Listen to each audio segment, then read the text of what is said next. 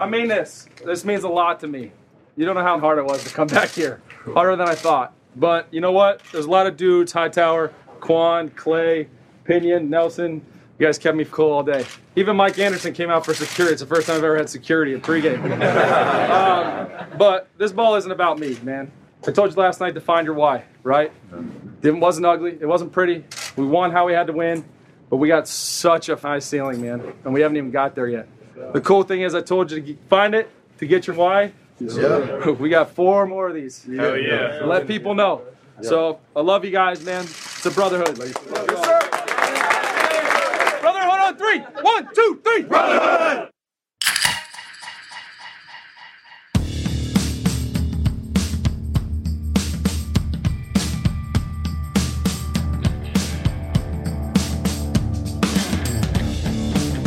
Welcome to this week's edition of the NinersNation.com Better Rivals podcast. My name's Oscar. My name's David. And this week, it is a win Wednesday as the 49ers are absolutely good as gold.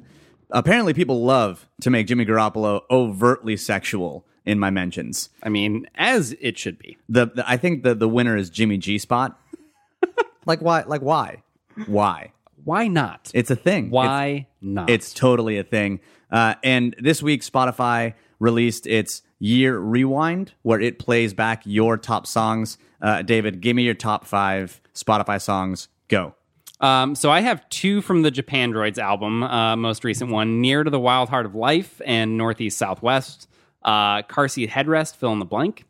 Uh, like an old national song that's I guess I just happened to to listen to a lot uh, about today, and then uh, "DNA" from Kendrick because of course. My question is how a veteran can support Japan music.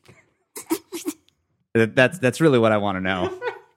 I had no idea where you were going with that when you said veteran. Uh, I, Well played. That was, that was good. buy was good. American. I like it. by American. Uh, all right, my, my, my top five: DNA by Kendrick Lamar, Dangerous by the XX, Another Day of Sun by the La La Ca- by the La La Land cast. Uh, better soundtrack than it was a musical. Uh, uh, another Kendrick song, but BagBak by Vince Staples and Salina by the Avett Brothers. Uh, that one's going to be an older one as well. So, uh, so yeah, that's that's our, our year in review. All right, Which uh, I mean sounds about right. That sums Yeah. up about uh, Yeah. how it goes for me. All right, podcast done. Ready? Hit the outro music.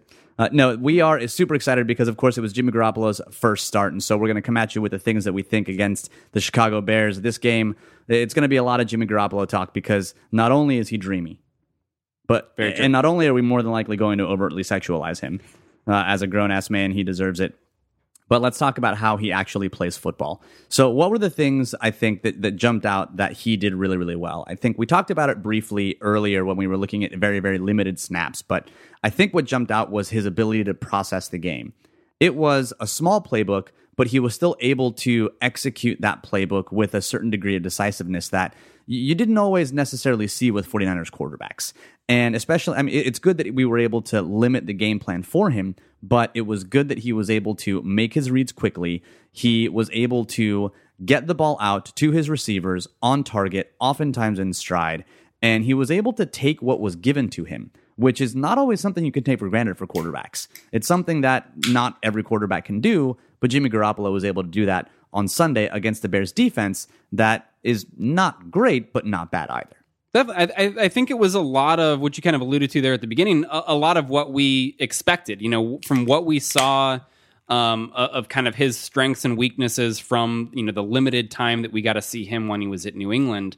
I thought we saw a lot of those same things go through. If um, if anything, like, like the most impressive part of it, and, and kind of I think maybe a little bit for me at least, a surprising element of all of that was that we saw that in his first, you know, action. Really, um, it, it was the fact that he looked still decisive um, in an offense that he hasn't been in for very long. Right, that is kind of notoriously uh, difficult to pick up quickly. Right, we there's of course like the famous Matt Ryan one because that's the most recent example where it took him a year to really settle into this offense. And, And he went to. Boston College. Yeah, right. That's, Um, that's not like a that's not a coast school. that's not your backup. um, yeah, it, it's it's certainly not like Matt Matt Ryan is an intelligent dude, and it you know it took him a, a little bit to pick that up. Um, and so I, I think I expected a little bit more in the way of rough spots early, right? You know, some uh, you know, maybe a, a, miscommunication here or there with a receiver where it, you know, he expects a receiver to run a different route than he ends up running, or um, you know, just kind of some uh, some throws where the timing wasn't there, right? He throws it a little bit early or a little bit late compared to when the receiver breaks, and you just really didn't see any of that. You saw a lot of um, you know, throwing uh, comfortably in rhythm, you know, and the, the timing was really great, and and you just didn't see much in the way of negative throws. And so I thought that was, you know, probably the most impressive part that he was able to kind of put together the, the things that we saw as strengths um, from before, but do it, you know, uh, with with an offense and a playbook that he doesn't have a ton of experience with right now. Yeah, we talked a little bit about it when we traded for Jimmy Garoppolo. We talked about some of the verbiage hurdles that he was going to have to jump. And as a recap, of course, he came from the Erhardt Perkins system where their play call is going to sound something like spread right strong 72 ghost tosser and a very, very simple, almost the identical play call, like for like in terms of routes from Kyle Shanahan's West Coast playbook, is going to be double wing right, B right, 322 scat, Y stick lion. Both just about the exact same play but you can see the verbiage differences in the West Coast offense. You're going to tell every single receiver and just about every person on in the huddle yeah. what they're going to do with your play call. And and in the system that Garoppolo came from, one word concepts were usually enough to get across what you needed to do. And even though you have just that one, you know, the, the, the single play call that is is really long there, a lot of times, you know, you're going, you know, to the line of scrimmage with multiple plays. Zac Robinson, um, who does, of course, all the the great PFF uh, quarterback stuff, um, talked about this on the the QB analysis podcast, and he played um, you know, when he was in the NFL, he played in Cincinnati under Jay Gruden, and so very similar, you know, type of language and, and stuff in terms of the playbook. And he would say, like, not only do you come out with just this like 15, 20 word play call sometimes, but you got to communicate multiple of those uh, at, at, times when you're coming up, and you, you got to kill have, call and yeah, exactly. So so it's it's a lot to handle, and it's you know the benefit of that is that everybody should know what their assignment is when they leave the huddle, right? They know what they're doing because you're basically calling out in each individual thing. Um, but it is a lot to put on the quarterback because he has to know, you know, he's he's going out there has to spit out these, you know, sometimes 30, 40 word play calls to get everybody on the same page and and uh, you know where they they need to be. So he was very decisive despite the fact that he only had a limited playbook to operate with. And while he's been in the, the offense for, you know, five weeks at this point, it's not like it was the same five weeks as, tra- as training camp. I think last week or the week before we talked about how it's a different set of practice snaps. It's he's running cards, he's running the scout team offense on the other side of the ball. So it's not like he's got the same five weeks with 90 players on the roster and a second field where he can practice and keep all the same reps. So it was very good to see his decisiveness and his processing. I tweeted out a clip where he's actually rolling out and he looks like he's going to throw to Goodwin. And he, as soon as he goes to throw, you see 43 begin to sink. And he pulls the ball back and he gets it back to Kittle on the underneath throw. That's probably a pick. If he releases that ball, oh, it's definitely. a pick. Yeah. But he's able to see what's happening, pull the ball back, and actually make that throw on the move. His processing is definitely there.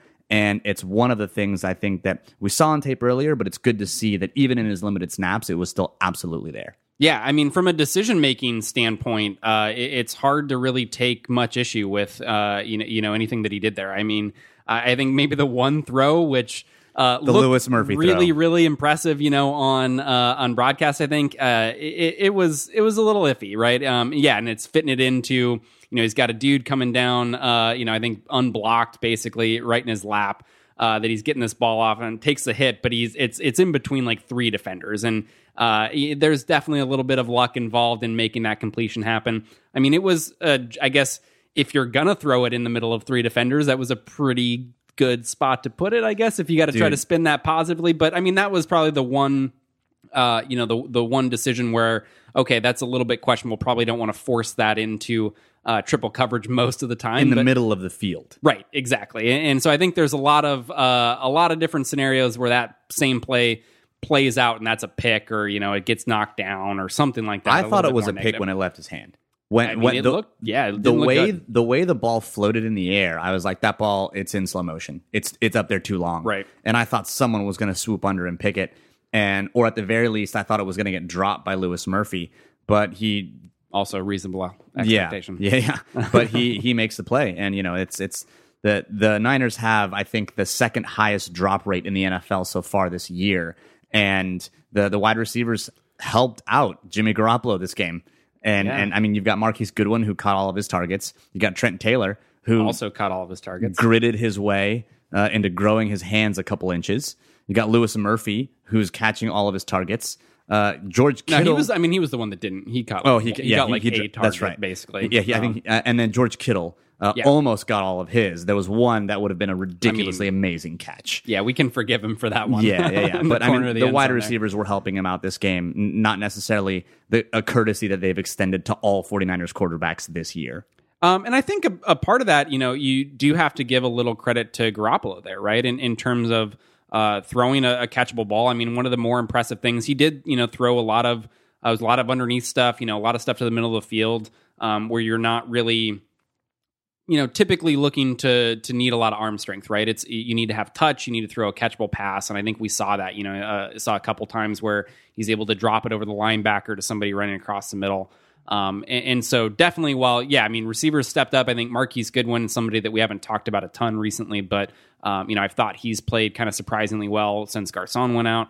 Um, and had guys stepping up, but definitely, you know, the type of passes that he's throwing out there and where he's putting them um, certainly helps things. So let's talk a bit about his arm talent because that's a that's a phrase that gets thrown around a lot, and I'm still not. In, I mean, I know what it means when I use it, but I'm not sure that everyone is aligned on what exactly that means. Right. So uh, l- before we delve into the intricacies of Garoppolo's arm talent, let's first define what that term means.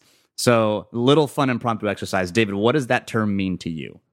I mean, to me, it means garbage. Uh, to me, to me, it means It's just a pile of hot garbage. It's, it's a it's a phrase that you should avoid and use better English to describe what the hell that you're seeing, uh, so that people understand it, and not use this term that like has like exactly like you said has no uh, No agreed upon definition. It's just a it's a made up phrase. Trent uh, Dilfer, I'm pretty sure, made that shit up. Definitely. Uh, I mean, it's complete jargon that that can absolutely be avoided by just you know using. If you want to say that that's you know uh, to define his arm strength, just say it's his arm strength. If you want to say that it's his ability to throw from multiple platforms, say that it's his ability to throw from multiple platforms. There's no reason to to try to sum everything up in that one phrase. I mean, so that's that's what it means to me. and those two things are discrete, right? Because Yeah. you, you can throw from different platforms very well and have a noodle for an arm.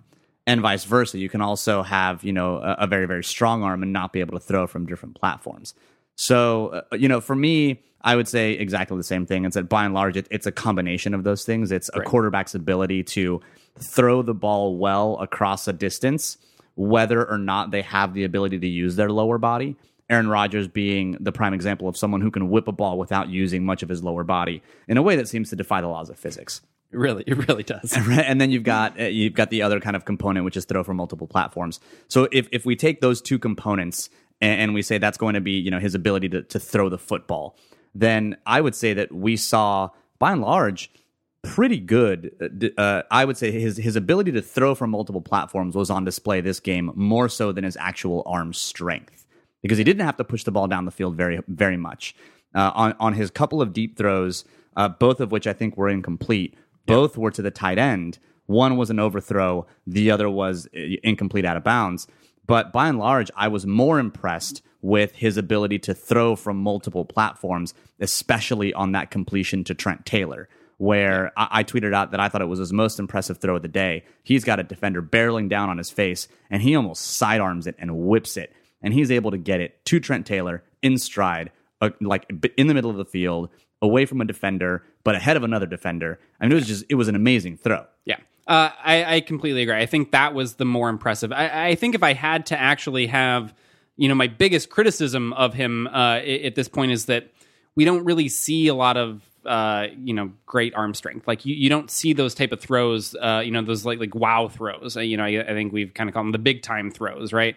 Um, I think Colin, Colin Kaepernick did a good job of hitting you with those wow throws every now and again, right? Yeah, that was the thing. So like Kaepernick was was kind of like uh, you know, I think really opposite in a lot of ways in, in terms of yeah, it was sometimes um, you know, he would just have these throws that were just so insane. You're just like, what is is happening here? Like how did he possibly make that happen? Um, and, you know, it was a lot throw- of downfield. The one that I remember is the throw that he had to Anquan Boldin in the back of the end zone over Earl Thomas, Yeah, like the jump throw, which right, you're Yeah. just like, okay, I mean, this isn't, this is just stupid. Like, why are you doing this? The I think the throw, um, you know, that he had uh, in the the Bucks game to Vernon Davis on the deep post, it went like Yep. 70 yards on a rope in the air. It's just Yeah. like, okay, what? Like that? That's not supposed to be a thing that happens. Um, so you don't really see those type of throws, right? Those really, really high end throws. Um, but he is in, incredibly efficient at you know the easy stuff. You know, it, it making sure that he's not missing the stuff that's there. I mean, you saw a lot of um, you know stuff underneath to to guys in in in zone coverage. Um, where it was just like, you know, we, we couldn't always count on previous 49ers quarterbacks to make that throw, even though it was something that, um, you know, when, when you're comparing it outside the realm of 49ers quarterback play, you're like, okay, this is just is kind of an expected throw, right? This is what you you should see from your quarterback is being able to hit those kind of throws. Um, but he does that stuff consistently, and I think yeah, the the, stuff in terms of um, you know adjusting the arm angle to get around defenders and still be able to put the ball where it needs to be uh, in the middle of the field was super impressive. Um, we just haven't really seen him have to push the ball downfield a little bit more. You know, make some uh, some throws outside the numbers downfield uh, that that are you know usually the big kind of arm strength throws. So if he's shown the ability to move his arm and make throws from different platforms, and we're still a little unsure about his ability to kind of zip the ball in there, but so far it didn't matter because he was taking kind of what the defense has given him. Then you, the other thing that you layer on top of that is his ability to move in the pocket. And I thought his pocket movement has has been really really good. He showed flashes of it last week in the three or four plays that he had uh, in the win, especially on the two plays that he had out of structure. And he continued that great pocket movement against the Bears in this game. One of the things that I really like that Garoppolo does is he, well, one kind of looks like Brady when he gets on his tippy toes, but beyond that, he always maintains a wide base. One of the things that I took away from Bruce Feldman's book in Making the QB is is this idea that a quarterback is better when he's got a wider base. And Peyton Manning, who used to have a very very narrow base when he played early in his career, actually over the course of his career tried to widen his base to give himself a better kind of lower part of his body as he had to make throws through the top of his body. And so oftentimes what you'll see is quarterbacks do get very narrow, they do get very tall just to try to see over over the line. Garoppolo doesn't do that. He stays very wide and he resets his feet and he's constantly moving those feet and he exhibited those great pocket skills against the Bears. And one of the plays that I thought was super interesting was the play where he had to spin away from oncoming pressure in a kind of like this reverse spin that looked very much like Tony Romo. And while that kind of caused him to miss a wide open Trent Taylor coming across on a slant, which would have just cemented the ultimate grittiest performance, uh, it- I still think that it was a very, very good way to execute his his pocket presence and his, his ability to get out of pressure. So I think that of the quarterbacks that the Niners have seen so far, between Cap, Gabbert, Hoyer, and I'm sure you know whatever other crap was Many in there. others that we've forgotten at this point. Yeah, Garoppolo has some of the best pocket presence and some of the and one of the best bases that I've seen from a San Francisco quarterback in a while. I mean, absolutely. Uh, you know, I certainly um, wasn't wasn't studying these guys the same way. You know, when I was when I was younger, but I, I think it's pretty safe to say a lot of those guys during like the pre Harbaugh years weren't doing that very well. Um, yeah, I would say Alex Smith has has improved his base now, but when he was with the Niners, it wasn't nearly that good. Oh, definitely. Um, yeah, Alex Smith obviously has improved in a, in, in a lot of ways since his early years with the, with the Niners there. But um, I think this is one of the more encouraging things because you know we talk about a lot. Even you know quarterbacks don't spend the majority of their time under pressure in the NFL. You know, I think uh, you know league average rate is right around like the thirty percent, 30, 30 to thirty five uh, per percent of the time you're getting Yeah. pressured. So right, you still need to be able to do this stuff from the clean pocket, you know, and, and work within structure of the offense and, and do those things. Like that's all still really important. But pressure is is going to happen, especially against better defenses, and and you need to be able to handle that stuff.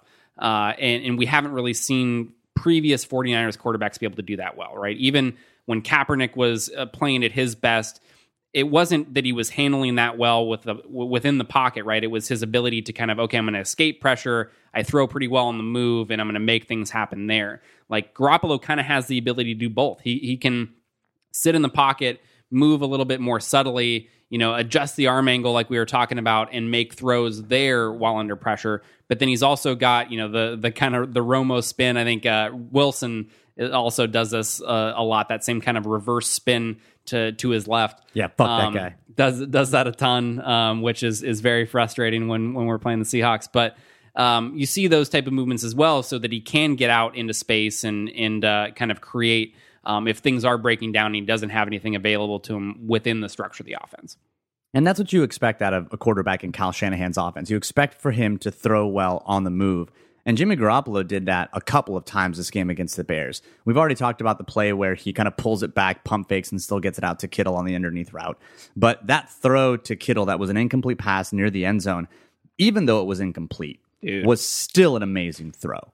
It was an amazing throw. And if George Kittle is a little bit taller and has the feet of Julio Jones, that's a catch because that's a throw that we've seen Matt Ryan make to Julio Jones. I was gonna say, yeah. I mean, Julio. Like, if if uh, the one guy that comes to mind that can probably make that catch is Julio Jones, like it's probably okay that he didn't pull it in, right? Like, uh, But even then, and- it's, it's a throw. and I think that you Yeah. that you say, yeah, that's that's a throw from a quarterback. That's like, yeah, you, you put it in a position where your dude is to get it, and and that's that. I mean, we watch it. You can see it uh, just beautifully from the end zone angle, um, you know, on that throw and, and him rolling out, and it just, you know, it's over just barely the outstretched uh, arms, the defender there, like right in only a spot, and that's what you're going to doing, right? That's not a, a pass that's going to be completed by anyone a high percentage of the time, right? It's it's a very tough throw. You're you're just kind of hoping you can make something happen, but you're putting that in a spot on the move um, where it's it's your guy or nobody, right? It's either Kittle's getting this and he's making some sort of amazing catch, or it's not happening. It's incomplete. We live to play another down. And the thing for me too is that he throws and was able to throw at multiple different velocities in this game. He exhibited a lot of touch on a couple of throws where he's able to, like the, the throw that I, that we talked about where he misses, uh, I think it was Celek on the corner route. He's able to read the defender's leverage, and the defender's on, you know, kind of the down shoulder, so he throws at the up shoulder and he leads him up the field, and he tries to almost arc it in to the tight end. Yeah, definitely one of those like you know the the bucket throws. Yeah, right? it's a bucket throw, and I, for me, that always reminds me of Horace Grant. Right? It, maybe it's because it was in Chicago. I don't know, but Horace Grant always had that rainbow shot where it was like it was it, it just like like it was too high for anything, and it was like, oh look, he made it. It's Horace Grant. He's got goggles. You know, it happens.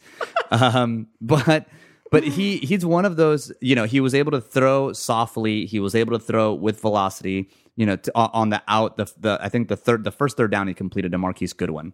It was one of the one Yeah. of the only passes that he completed outside the numbers beyond 10 yards downfield uh, was another throw that I thought like, okay, he knows he's got to get it out there with zip. He does it on time, hits it with zip, and then he comes back and he kind of takes him off of it to get to the tight end, drop it in the bucket.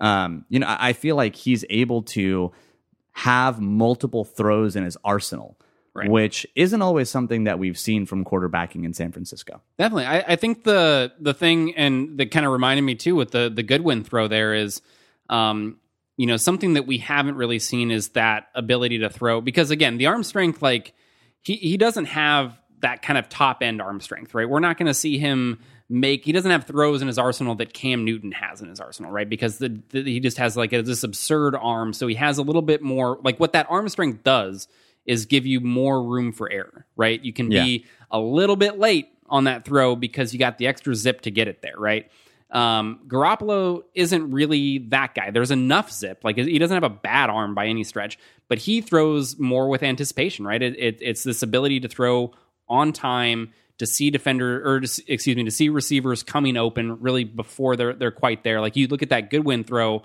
on you know that that comeback route, and it's um, the ball is being released before like right about it he's about to make his break right and if that throw with his arm is any later than that like it's at least getting knocked down Oh, Kyle Fuller's clearly. getting there if not picked off right if he throws that even a, a half second later um, so that's kind of the, the Oh, a half too. second is an eternity. And a- and a Um, half second, yeah. that's a pick six. Yeah. Easy. and um, Well, the, the other nice thing on the other thing on that throw too that you pointed out when we were watching film last night was the fact that Garoppolo held the hook defender with his eyes.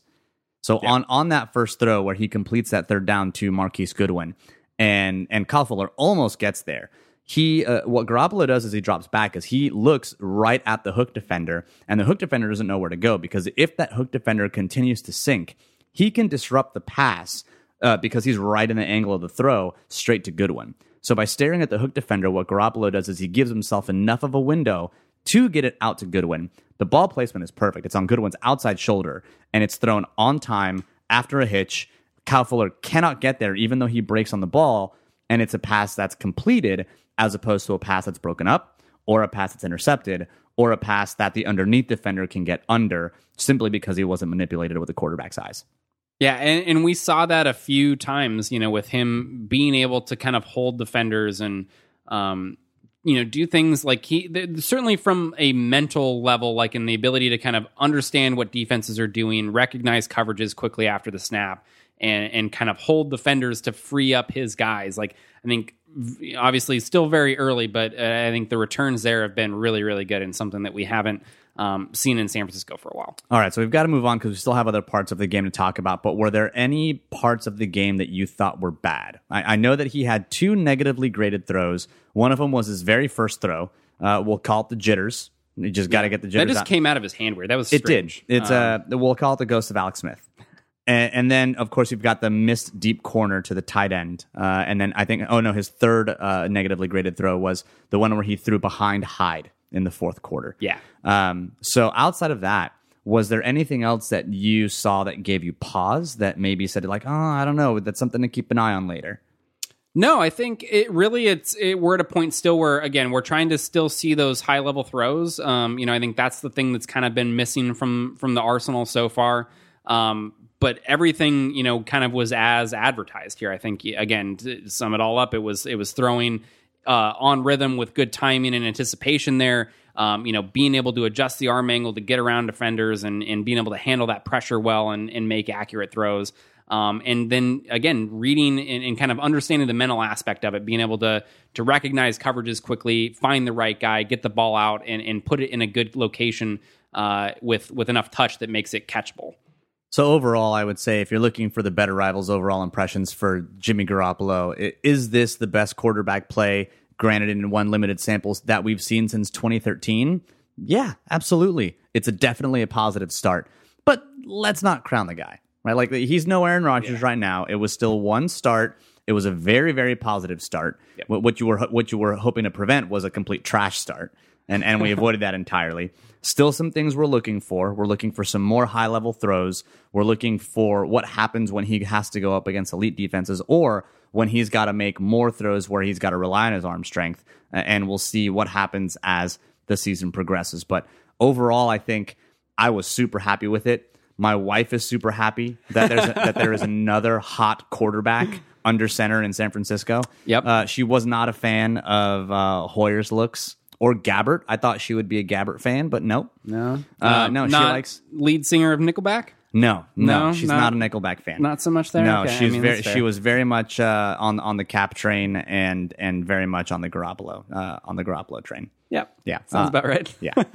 so, uh, so the other thing that we think in this game, of course, y- we couldn't escape this talking about this game without talking about the red zone offense. And really, w- what we think is that if only we had Chip Kelly's red zone offense, I think we'd be much better off. Coming into the game, the team ranked 25th in touchdowns per red zone trip. They scored a touchdown about 48% of the time when they got in the red zone. Last year, with arguably worse talent and arguably worse scheme, definitely an argument. Uh, the 49ers finished the year second in the NFL in the same statistic. They scored a touchdown on 68% of their red zone trips, which is kind of crazy, right? It's like, hey, there weren't necessarily a ton of red zone trips, but but they made it count when they got there. So, so let's talk a little bit about what happened in the series, specifically in the Bears game, because you you look at what happened kind of series by series, and on the first drive, the pitch is blown up because Carlos Hyde can't he kind of, he kind of fumbles a snap, but also the Bears did something kind of interesting with their formation, which we're going to talk about here in a little bit, uh, and then you eventually end up in a third and goal from the 15. Then on the next drive, you've got Trent Taylor on the slant, but pressure forces Garoppolo to bail. You end up in a third and seven. The Niners can't convert. On the next drive, you've got two false starts, Kittle and Brown. You end up with a third and 11. And then uh, on the you've got a drop on second down that would have been a first. You've got a penalty for illegal touching, which is still one of my favorite penalties in the whole wide world. That's gotta definitely meet the first rule of the drinking game. That meets Oh, the Johnson rule. 100%. Whenever whenever the refs call illegal touching, if you're not drinking because of the Johnson rule for the better rivals drinking game, you need to enact that right now. um, you know, overall, it didn't seem like the Bears really went after Garoppolo. They didn't play a lot of pressure. They played coverage. There was only one play where they blitzed, uh, and it was moderately effective. Um, so, so what was it? I think, or what was it in your opinion that really contributed to the red zone woes? And, and then maybe bigger picture, what is it about this year's red zone offense that you think is so different from last year's? So as far as this game, I don't know that like to me nothing really stuck out that was a consistent thing. It was like okay, each time they got in the red zone, they kind of failed in this one area, right? And this is the one thing that they should kind of focus on to to really clean things up in that regard. Um, it, it seemed to be kind of something a little bit different each time, right? Like you mentioned, sometimes it was uh, it was a penalty, sometimes it was you know uh, I had to miss a receiver because the pressure got there a little bit and I had to bail. Um, so I missed an open guy that, that I could have hit for a score. Um, it was just kind of a little bit something different each time they got there. Notice, listeners, that David is referring to himself in the I as though he is the quarterback. This is interesting projection from David right now. He's literally in the body of Jimmy Garoppolo. Hey, I watched a lot. I watched more Jimmy t- again today uh, to, to to get through it. I mean, spending a lot of time. I plan on spending a lot of time with Jimmy Garoppolo. Uh, that's all. That's all I'm saying. Sorry, we're gonna break the fourth wall here a little bit. Uh, we I just checked Twitter, and David, who's basically our resident photoshopper, uh, just tweeted me uh, overtly sexual uh, Oh, image with uh, Newman from Seinfeld on the couch with Jimmy Garoppolo's face. I'm I'm going to retweet this right now because this is Oh wow. this is amazing. This is I don't know how we can make this the podcast art, but we're gonna make this the podcast art. Let's do this. I'm sorry, David. Do you think? Uh, Continue. do you think iTunes will frown upon that? Uh, I don't think iTunes gives a shit. I mean, There's it's actually a, probably fair. It's literally a, a whole host of aggregated feeds that they don't monitor unless someone says this is offensive. I don't think they care. None of you better mark that as offensive. That's all. That's all we're saying. So, Um, are you concerned at all by the penalties, though? Because you've got like I'm not concerned by the illegal, by the illegal touching penalty because that just is funny. But also it happens. Like the dude stepped out of bounds. He was trying to come back. Like that's just bad luck, I think, or poor field awareness. But it's the false starts that that really that really are kind of the thing for me because the hold you, you can kind of give the hold to pass because the hold was Trent Brown on the edge Right. on a run that was meant to go inside that Hyde bounces outside. Like you can't really fault Trent Brown, Trent Brown for that. Not at all. But but it's it's really the false starts. And and the 49ers have been no no, you know, kind of opponent to penalties at this point. They are frequently penalized and they always seem to come at, at inopportune times. And it's the false starts I think that are a little weird because it's not like the crowd was loud. Right. I mean, the crowd. You're. You're. Uh, yeah. I mean, the Bears crowd isn't exactly uh, affecting games in the same way that you know Seattle is or something like that. Um, I don't. Yeah. It, the penalty penalties are something that I think a lot of people like, especially offensive penalties. I feel like a, a lot of times defensive penalties are kind of excused as is playing this this line between like aggressive defense, which is a really good thing to play, um, and, and just kind of flirting with it, like Seattle, right? Seattle's always one of the more heavily penalized teams um, on on defense there, and it's because they are very aggressive in the secondary, and and they kind of play with that line right between getting penalized and doing just enough that they're not going to call it, um, and, and so you kind of forgive that stuff. Whereas I feel like offensive penalties tend to be uh, something that a lot of people look at as this like product of bad coaching, right? Obviously, I don't think anybody is really concerned about Kyle Shanahan's ability to coach there. I don't really see it as a big deal. I, I think it's something um, that, that's a little bit more random. I don't know how much consistency there is to that type of stuff. Um, I, I don't really give it a second thought for the long term. Yeah. So I actually I was kind of interested about this because I think the disparity in red zone success, considering the fact that I do think that Kyle Shanahan's scheme is better than than Chip Kelly's. Uh, I'll- do think that, but I I don't know that that necessarily describes that that kind of disparity. So I, I actually reached out to Jordan Plocker, who's a friend of the pod. He's been on several times, and and he now does work for PFF. But he used to do a lot of red zone reports uh, before when he was trying to kind of get into to the whole you know full time football thing. And he did a lot of red zone work. And I asked him, hey, is there anything that you think that helps? Kind of not necessarily define a, a successful red zone offense, but the qualities of a good red zone offense. And, and he said, you know, it's it's teams that generally focus around something and focus around their strength are the ones that generally perform well. He did really in depth breakdowns of the Niners, and he said that, you know, when it was Jim Harbaugh, it was a lot of put big guys on the line of scrimmage and maul them when we had a really, really good offensive line or a fantastic running back. And I think eventually that that turned into a lot of read option plays with Colin Kaepernick. I think if you look at Seattle, you've got those those zone read plays with Russell Wilson. When yeah, I mean those are just but if you have a quarterback that can do that stuff down the red zone, I mean it's just it's just murder for defense. Like, Yeah. it's just so tough to defend down there. he talked about you know uh, how the Arizona Cardinals eventually became a David Johnson centric red zone offense, uh, and how if you've got you know a Dirk Koetter, he was uh, an offense that was built around the X receiver, and, and so every team kind of focuses around a thing. I think the Patriots, of course, it's it's Gronkowski um, or really Brady, Uh, and so I think maybe the the red zone performance is is just the fact that the Niners don't have that thing quite yet. Yeah. You know, you, maybe they've got Carlos Hyde, you know, eh, but that's pretty much it. And it's not like the offensive line is doing them a ton of favors. Right. And even when you zoom out a little bit, even from from the stuff that Jordan's talking about there, the best red zone offenses just tend to be the best offenses, right? Like um, it- it's because they have that kind of thing to build around, right? The thing that, that kind of makes them unique or that, that that allows them to go.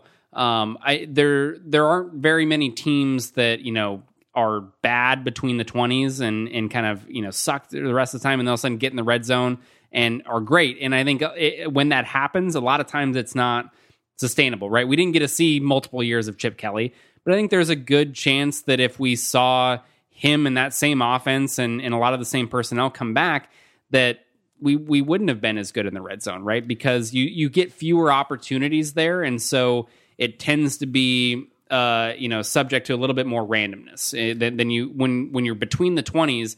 That's where most of your plays occur. So if you're good there, most of the time that's going to carry through to the rest of it. And that's why last year was so interesting to me. The fact that we ended up second in, in touchdown efficiency rate. It was Yeah. very, very weird. So, you know, I think overall, you, you look at what the Niners have focused on in the red zone. George Kittle has 11 targets in the red zone, leads the team. And that's despite the fact that he missed part of week nine and all of week 10. Carlos Hyde has nine targets. Marquise Goodwin has eight. There really isn't a marquee kind of red zone threat. And, and it's not like the, the line of scrimmage could get moved by that offensive line. I mean, you're not really going to saddle up behind Laken Tomlinson and, and Kilgore, right?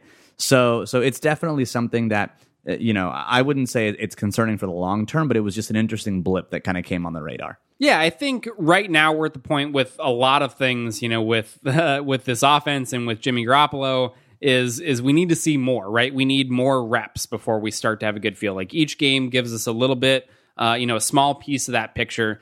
Um, and right now, with what they went through in the red zone in this game, again, nothing really stuck out, at least to me, uh, from a consistency standpoint. So it's we, you know, on to the next game, and we kind of build that that portfolio of plays that we see from him there. Uh, and, and, you know, either a like something is going to eventually stick out as kind of a, a sore thumb that that bites them every single time um, they get into the red zone, or you know they're going to get it corrected and everything's going to be fine.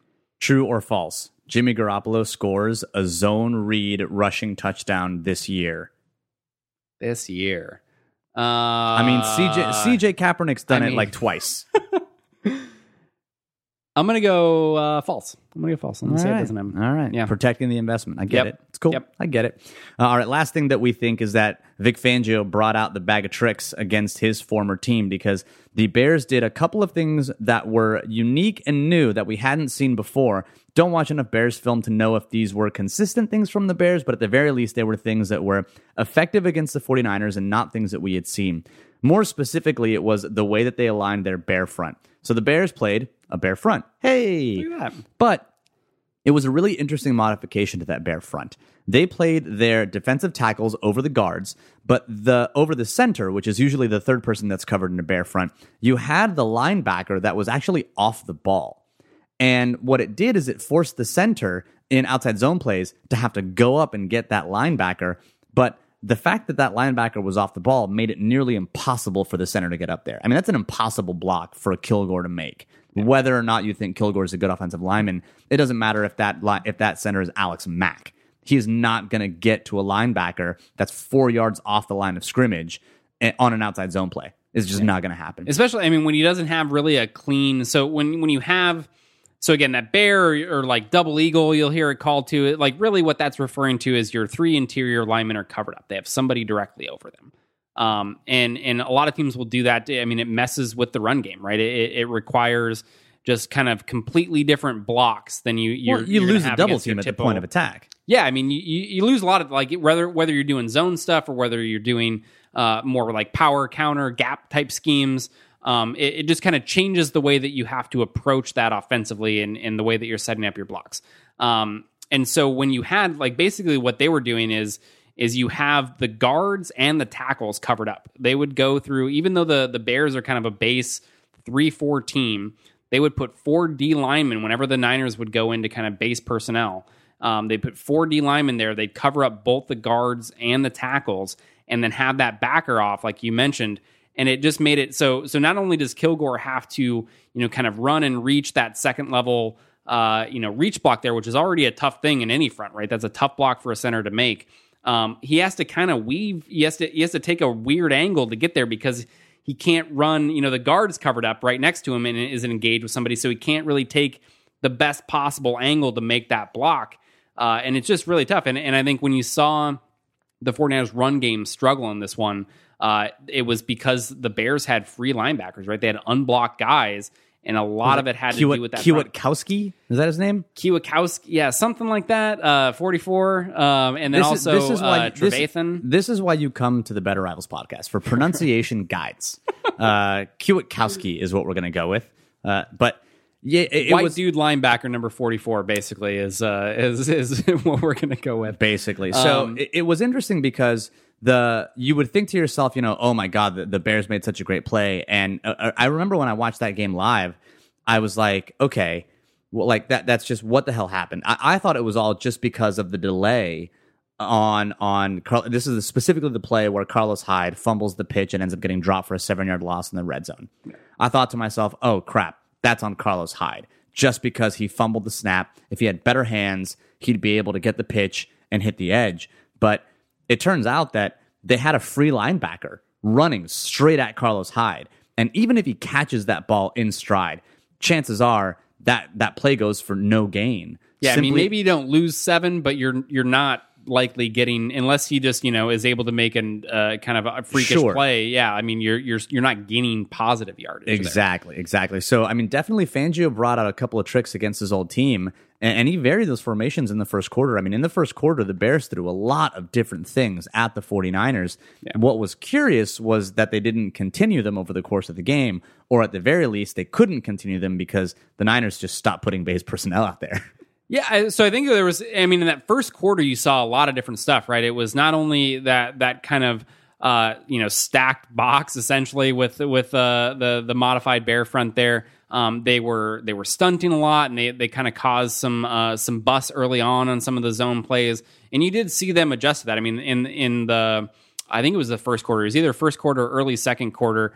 Um, there was a play where like Akiem Hicks came basically unblocked and was able to make uh, a tackle for loss or tackle for no gain um, on on a zone play. And it was because of kind of a bust between Kilgore and Fusco where they just didn't get adjusted to the slant properly. And then you saw them later on in the game. They ran that same exact stunt against uh, basically the same exact type of formation. Uh, and they adjusted and they picked it up and, and and were able to block it a lot better. And so you saw them adjust to it over the game, but um, it was a, a weird thing because the the way that you got him out of that was running out of like eleven personnel, right? Putting three receivers on there, running against the lighter box. All of a sudden, you you can't keep those four D linemen on the on the field because the Bears, being a base three four team, all their D linemen are basically like big run stuff, Huge, ginormous dudes. Yeah, so so you don't want four of those guys on the field uh, when you have three receivers that you have to cover. So they, I, I- thought that that was something that they probably could have done a little bit more. Is is go to more eleven personnel uh, and and try to run the ball out of that against some lighter boxes. But you did at least see them.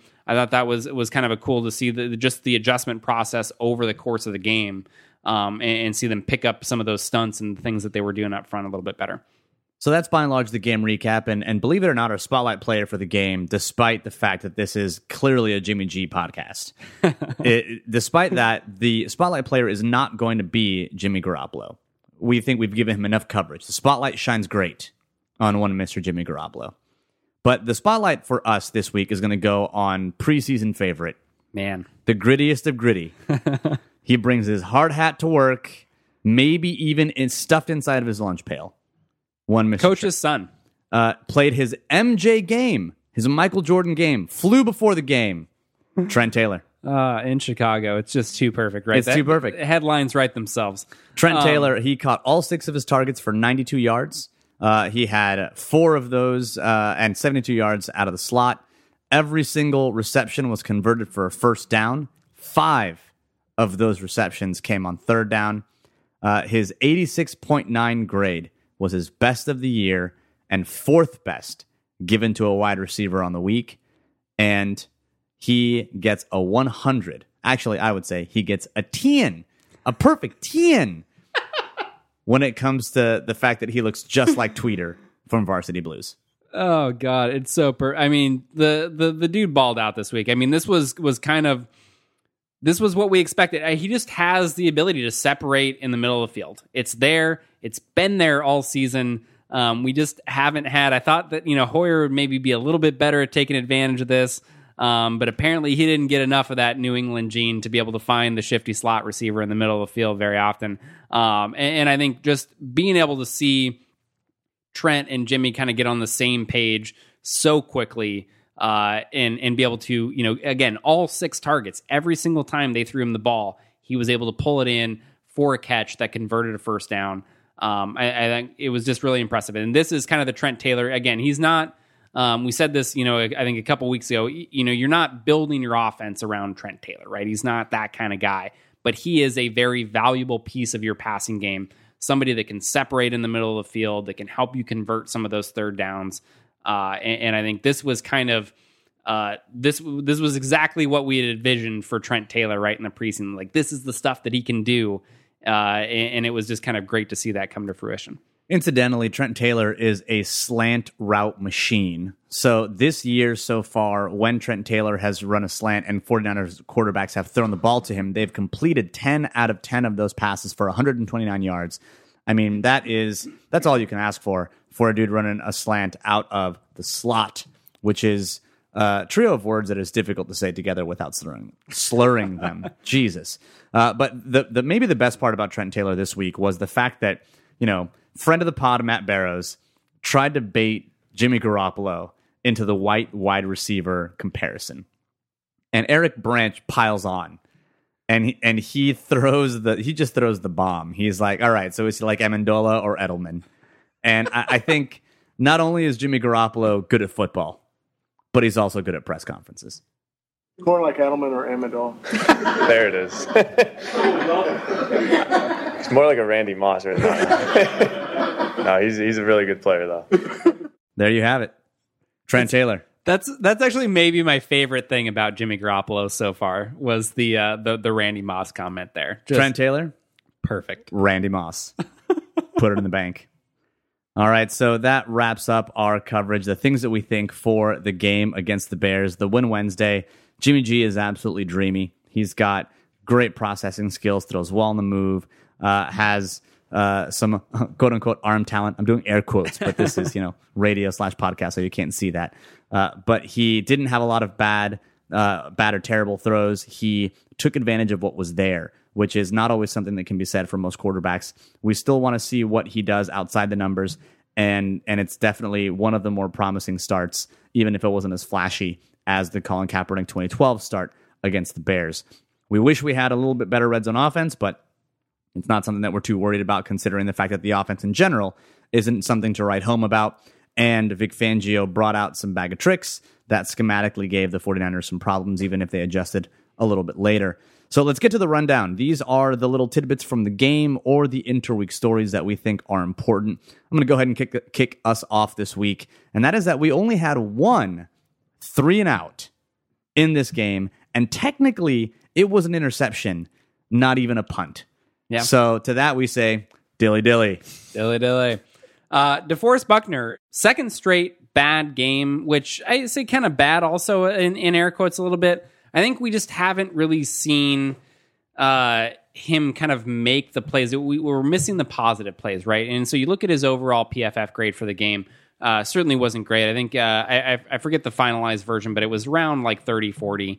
Um, so not good, but really it was it was only one kind of negatively graded play. It was the lack of positive plays. This was the first time all season that he failed to record either a quarterback pressure or a stop in the run game. Um, it was also the first time that he played fewer than 50 snaps. And so I think that's definitely a product of it. Only 26 snaps in this game. And so when you look at the kind of the overall hit to his his grade for the season, it it barely makes a dent in it. So he's he's been somebody that's kind of flirting around 90 for most of the season. He's only down to 88.2. So again, not really a bad game from DeForest Buckner, but we're just haven't seen him in the last couple weeks make the sort of impact plays uh, that we got used to early on in the season. Joe Staley made the Pro Football Focus Team of the Week. His 86.9 grade versus a pretty decent Bears front uh, was very, very, very good. He did not allow a pressure on 40 pass attempts. One minor quibble I think I have with that is that one play, and actually the play where Jimmy Garoppolo makes that ridiculous throw to Trent Taylor, where he throws kind of his his arm from the side and is able to do so with pressure in his face was ba- basically because Joe Staley didn't handle a stunt all the way correctly. Um, like he doesn't get into the he doesn't get into the player that Tomlinson's at, which doesn't allow Tomlinson to get off of his dude to handle the stunter, which is the guy that eventually gets into to Jimmy Garoppolo. So it's a bit of a chain reaction there, but ultimately I think that was probably Joe Staley's assignment that was missed. He he it's because Joe Staley is thinking about the cornerback that's coming in, but you got to let that guy come in hot that's the guy that the quarterback's got to got to account for. That, that and so that's my only quibble with the rating. But even then, Joe Staley is you know we, we've we've made the comment here several times that he is on the decline, and I still think that's true. But he still flashes you know what Joe Staley was a couple of years ago, and that is one of the elite tackles in the NFL. He's still able to flash that against fronts that you know the, the Chicago front's not bad. So I think it was definitely a notable performance, one to take note of, uh, and it's good to see that Joe Staley is is doing some good things. Robbie Gould had maybe the, you know, Trent Taylor obviously was a very good story, him being uh, sick and, and putting together the performance that he did. But I think Robbie Gould probably uh, takes the cake in that regard. Was able to come back to Chicago after they cut him, uh, make all five field goals, including the game winner there. And he became the first player to win one of the NFL Player of the Week awards. So they give them out every week, right, for offense, defense, special teams. Became the first 49ers player to win one of those awards since Chris Borland in week 11 of 2004. That is a, a, a long time ago. It feels like a very long time ago. Yeah, and also time travel because it was 2014, not 2004. Oh, sorry. Yeah. But there's a one in there, right? It's almost like the same thing 2014, 24. Yeah, our, yeah, Chris Borland, man, I still, still Uh, it still hurts. Yeah. That's yeah, so so crazy that it's been that long since we've had a player kind of worthy of, and, and it's like, look, you can obviously take issue with uh, how well they're picking those players, but uh, it, it's it's been a while since we've had some players to to really be in consideration for that type of stuff. Brock Coyle is like when you date someone that looks like your ex and has the same name, but like just isn't the same. And the only reason you're doing it is because you miss your ex. Like that's The that's initials are switched. yeah, you right? know, yeah, it's just like BC is not quite the same. yeah, it's not it's not quite know? the same. You know, it doesn't. Never mind my dyslexia. It's not. It's not why. It's not the same. It just it feels different. Feels different, David. All right. So last up in the rundown is DVOA update. Of course, this is Football Outsiders defense adjusted value over average. Uh, overall, we're 27th. We're up two spots. Yay! What? Jimmy Garoppolo effect. On offense, we're 26th. On defense, we are 30th. Special teams only drop one position down to 12, Womp womp. even though we had a Devin Hester ish moment with Tarik Cohen, uh, which was a pretty good kick in the pants. Not wasn't gonna lie. wasn't wasn't their best moment this No, season. definitely wasn't. So uh, that wraps up our coverage. Let's look forward to the game against the Houston Texans. It's going to be the the Aparicio Bowl because Mrs. Aparicio is a Texans fan, and I clearly am not. so Are you sure? yeah, I'm, I'm pretty sure. I'm, don't get me wrong. I love the Texans. I love Deshaun Watson. It sucks that he hurt his knee. I hate it. D'Onta Foreman. Yep. Love D'Onta Foreman. Went to Texas. Hook him. I love a lot of what is happening with Houston. But whenever we come in conflict, it's time. To, it's just time to smash them. Let's do this. Um, so I think the the kind of first thing that I'm looking forward to watching this game is is really uh, Jimmy Garoppolo and Trent Taylor having another opportunity to uh, just kind of continue to be awesome, like we saw last week. I mean, I think really defensively, there's a couple things that set up very well for the both of them, and I think first, starting with Garoppolo, that's the the Texans play action defense. So um, one of the things that we looked at, you know, I think I believe we mentioned on the podcast. I know I mentioned it in my preview last week. Was one of the few things that that uh, Garoppolo didn't really do all that well during that two game stretch in New England as the starter last year um, was his play action performance. He had the fourth worst passer rating with play action during those first two games. Uh, and, and, it was kind of something that was like, all right, this is probably a small sample size thing, not too concerned about it, but you want to see him do a little bit better. Well, he did a little bit better against the Bears. Yeah, a, a little uh, bit. Just a little bit. Went eight of eight for 105 yards, uh, which is uh, just a cool 13.1 yards per attempt um, on play action there, which was the, the, third best in the week. So that's, that's good. Pretty good. Uh, and goes up against a Texans defense that is the worst against play action this season. So they're giving up a uh, basically 134 passer rating, uh, which is the worst by a pretty considerable margin uh, when offenses use play action allowed 11 touchdowns, also the worst, and 11 yards per attempt, which is, you guessed it, also the worst. And, and the worst by a pretty good margin. There's only one other team that's even allowing 10 yards per attempt on play action this season. So you have that that sets up very well for Garoppolo and should allow him to kind of continue that success. And then when you look at Trent Taylor, uh, and, and, obviously what he's doing, spending most of his time in the slot, the Texans' uh, primary slot cornerback, Kareem Jackson, really hasn't been uh, very very good this season. So 46.1 coverage grade, uh, which is 96th out of 117 qualifying cornerbacks. Um, and he's allowing a 123 passer rating when quarterbacks target him in slot coverage this season, uh, which is the sixth worst out of 50 qualifying slot corners. Not very good. Um, so those two guys coming off, you know, uh, very good games, obviously against the Bears, should have an opportunity to continue that that type of success this week. Do you think this is the week that we see RPOs from Jimmy Garoppolo? Because run pass options are something that we've done with we did them with Hoyer and we did them with Beathard. Yeah, and, and, I mean, though, like in the grand scheme, like they're almost non-existent. We have one of the lowest. Uh, I think there's we're, we're, talking like barely double digits on the season in terms of RPO. Um, this was something I looked at for another team recently, and of course had to had to check out the Niners. Um, yeah, they're they're down there in terms of fewest RPOs run this season.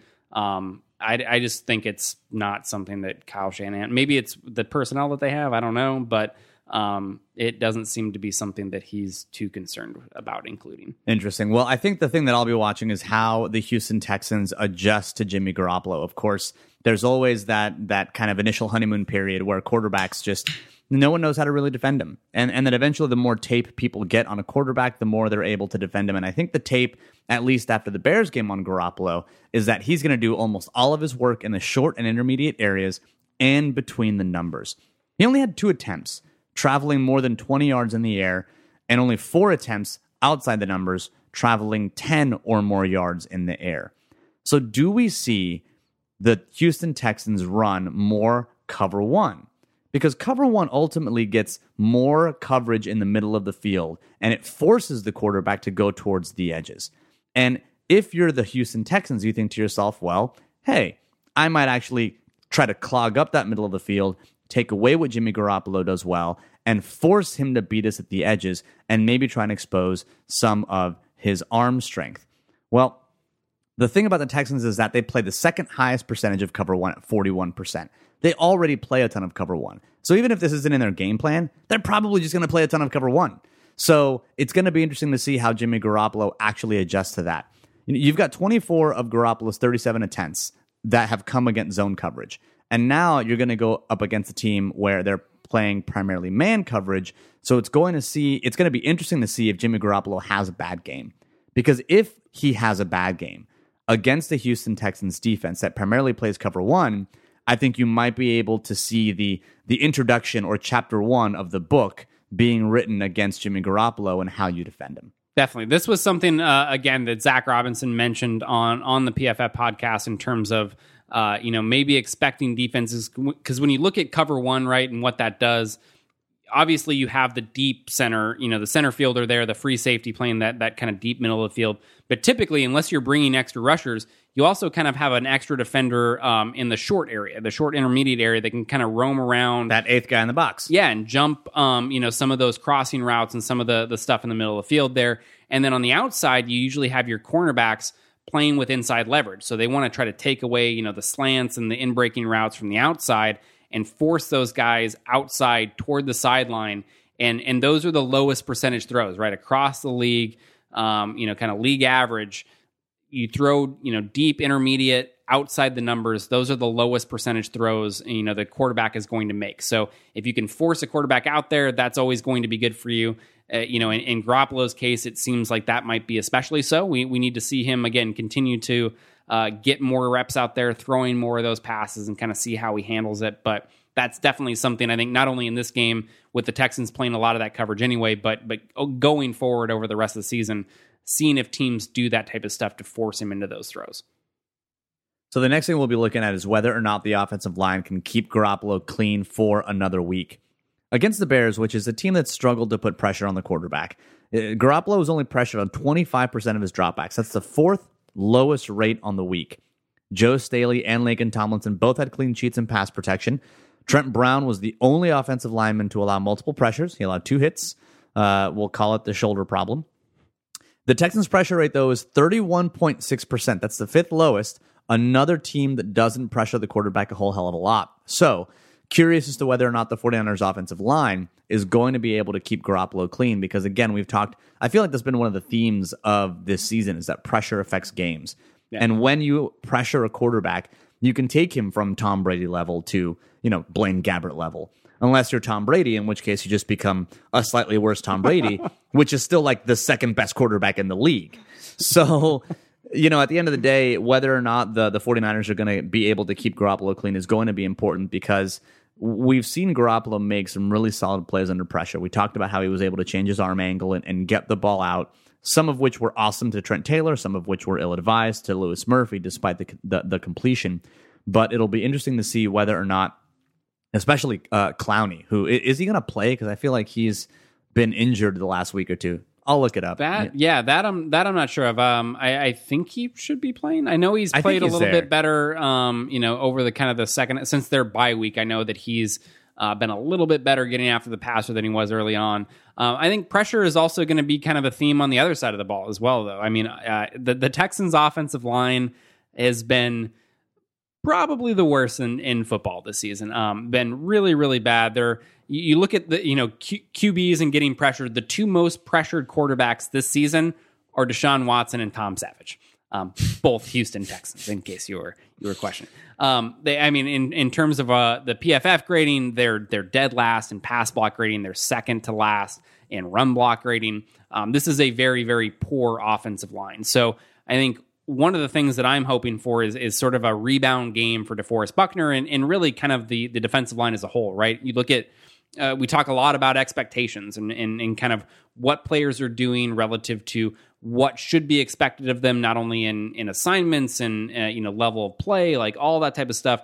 This is a game where, from a defensive line standpoint, the expectation should be that they come out and have a very good game against a unit that's been really, really bad this year. Um, but just because DeForest Buckner, again, hasn't really been making uh, the same sort of impact plays lately that we saw from him over the first, you know, I don't know, 10 uh, games of the season, um, I, I, kind of am expecting and hoping to see a, a, rebound game from him. They even have a former Seahawk on the offensive line to make him feel right at home. Yeah. Uh, Giacomini. Giacomini. Yeah, Breno. I think Breno is his first name. Whatever. Right tackle. He's probably not going to see a lot of them, but hey, you can look over there and be like, I know you. I beat you before. It's going to be cool. Yeah, the the offensive line for the the Texans: Allen, Su'a-Filo, Martin, Man, and Giacomini. Some dumb names. yeah, that's a lot. Other con- than Martin, you know, props to Martin Allen. Um, that's a lot of consonants in that right guard's name. Very uh, just going to go ahead and put that out there. Uh, yeah, yeah, their offensive line. If this game is is set up for a Niners victory at the end, like when when you think about what what the Niners do well and what really really screws them up this is a game that's set up for the Niners to do really well because their offensive line is bad. That means they can get a lot of pressure on a quarterback that doesn't do well under pressure. And we're not taking Tom Brady down to Blaine Gabbert level. We're talk we're talking like we're taking Blaine Gabbert down to like Brock Osweiler level, Tom Savage level. But Right? I think Which I feel think he he's had- down there. with, with a Uh, name like Tom's. Like I feel like there are some names that you have such an opportunity to to be amazing. Like could you imagine if you were such a great quarterback and your name were Tom Savage? I mean, it, it's a little bit like Colt McCoy. In college, he was a beast, and his name was Colt McCoy, and he played quarterback for Texas. It's like, yeah, of course your name is Colt. Yeah, I mean that's good. Yeah. You know, like It's hard to beat that one. Yeah, exactly. But then I feel like Tom Savage had such an opportunity, and he squandered it by being bad at football. Um, so I think the one thing that he has going for him, the the one thing in Tom Savage's corner, uh, is DeAndre Hopkins. DeAndre Hopkins, uh, Nook. continues to be just a, a complete monster despite uh, alarmingly bad quarterback play outside He- of Deshaun Watson. For he is the best contested catch receiver I think I've ever seen. Like, He's up there. Yeah. he- like overall, I think when it comes to you're in my way and there's a ball and it's a 50-50 ball, th- there's just there's there's never a time where I just don't see him completely dominate that situation. It's ridiculous. Um, he's he's obviously. I mean, the deep route is kind of where he's made his money, and I think that's um, something. Obviously, he's uh, I think a very complete receiver. I think he does a lot of things well. Um, but that deep ball is something that you really have to be aware of and on your toes for. Um, 27 targets on just straight go routes, right? Going deep down the field. Um, that is his most targeted route. Also, has been very, very dangerous on post routes this year. Um, isn't something that he sees a lot of targets on, only eight total targets, but he's caught six of those, and four of them have been for touchdowns. So it's something that you have to make sure that that you uh, take away. This is going to be something you know Adrian Colbert is going to need to be uh, there and able to make plays in this. So I think just in general, uh, if you can slow him down, right, if you can prevent him from having a monster game, they don't have a lot else offensively, right? You're not relying again. The offensive line is bad, which means uh, you know you're not really expecting to get a ton out of the run game there. They don't really have any other. Uh, I mean, Bruce Ellington, who I was uh, kind of excited to see. You know, uh, I was really come- pumped to see Ellington Uh, in his revenge game. he's he's not going to get a play. It looks like so. They, they, I mean, they really don't have a lot of other weapons in the passing game that you're going to. Uh, it, it's okay. Do we find a way to slow down DeAndre Hopkins and not let him completely kill us? Um, and if so, I mean, I think they have an opportunity to be pretty good defensively in this game and and and kind of put themselves in a good spot. Yeah, I mean his his worst games were really in, in October against Kansas City and Cleveland. And of course, Kansas City has Marcus Peters, uh, and Cleveland. I mean, I, I don't know why that happened the way that it happened, but he only had four targets for 19 receiving yards and nine and a half yards and a touchdown. Uh, everything else has been, you know, pretty good. Everything. I, good lord, he had 224 receiving yards in that game against Seattle. That game. I'm gonna watch that game in the offseason like four times just because. Yeah, It's, it's Um, like the rerun of games that you want to watch. I'm just like year. you know waiting for Deshaun Watson to come back. Like need to make myself feel better. I know, You know. I know, but yeah, DeAndre Hopkins is. Gonna, it, what's interesting, I think, is that he's going to line up mostly on, on the side that Dontae Johnson's going to be on, and I, I'm gonna. I hope that I can see several snaps of him versus Ahkello Witherspoon, because I think that's going to be a good test for Ahkello Witherspoon. Ahkello Witherspoon is is our best corner. We've said that for a couple of weeks now, but it's difficult to know whether or not Ahkello Witherspoon is our best corner or whether or not he's a good corner. like, and, and those are two very different things, right? Because you can say, okay, he is a good corner if he were to be transplanted to any team in the NFL versus he just happens to be our best corner. Yeah. And our corners are pretty shitty. So he's just the best of shit. You know, I, I, I, very much think that he's better than that. I do think Yeah. that he is a quality corner, but I'm still excited to see what he can do against one of, I think, one of the better receivers in the NFL, especially a receiver at his height and weight. Because at 6'1, 210, he's not a little receiver. And he plays, I think DeAndre Hopkins plays bigger than he is. Yeah, I mean between you know uh, the the vertical and and just it, I mean it seems like he's got those long arms that just go up and over the top of guys. Uh, yeah, he's he's going to be a tough matchup for anyone. Um, it would definitely be nice to see you know Ahkello get some snaps there and and to see him do well. Um, I think you know yeah he probably lands a little bit right now in the middle of those two kind of scenarios that you outlined. You know the good corner, the good for us. Um, it, but but obviously we're uh, excited and optimistic about his skills in general and, and kind of you know where he can go from a development standpoint. So just you know getting to see again all, all we're doing right now we have um, one month left right four games left and it's it's a lot of young guys on this roster that's getting a lot of playing time and it's just trying to kind of get a, a better idea of what these guys are going to be, which ones we can really build around going forward, and, and which ones we probably need to look to replace. Well, that about does it for this week's episode. The overtly sexual pod. We uh, only had one G spot reference, uh, but we did reference the, the, we did reference the Johnson rule, which is important uh, of the Better Rivals drinking game. Of course, if you're not sure, if you're not familiar with the game, uh, go on my, on my Twitter page. It's pinned at the top. But the Johnson rule is if something sounds dirty but it really isn't, then everyone drinks in the house. Uh, and You get and- it because Johnson is is kind of also like a penis. Yes, the, the the rule originated when when we had Perrish Cox and Dontae Johnson in the same backfield. Good times. Uh, defensive backfield. Yeah, That's- remember those days? Perrish Cox. Yeah, uh, Cox Rising was the hashtag. Man, that was good. That was one of the better ones. Those were the days, man. those were the days. Uh, for those of you that made it this far, you must like us, I guess. So, hope so. leave leave a review on iTunes. It helps other people discover the show, and it helps us really feel better about ourselves. Whenever we're down or sad, uh, we're gonna go read those, and it's gonna be awesome. So Don't make me feel worse. so thank you for that. Thank you for that. Uh, we will uh, come back at you next week with another episode of the Better Rivals podcast. You can always follow us on Twitter for our midweek musings. You can follow me at Better Rivals, where you'll get a lot of the video of the plays that we've been talking about this week. David, where can they follow you? It's going to be at Newman NFL. In Deedly Doodly. So that does it for this week. And as always, go Niners.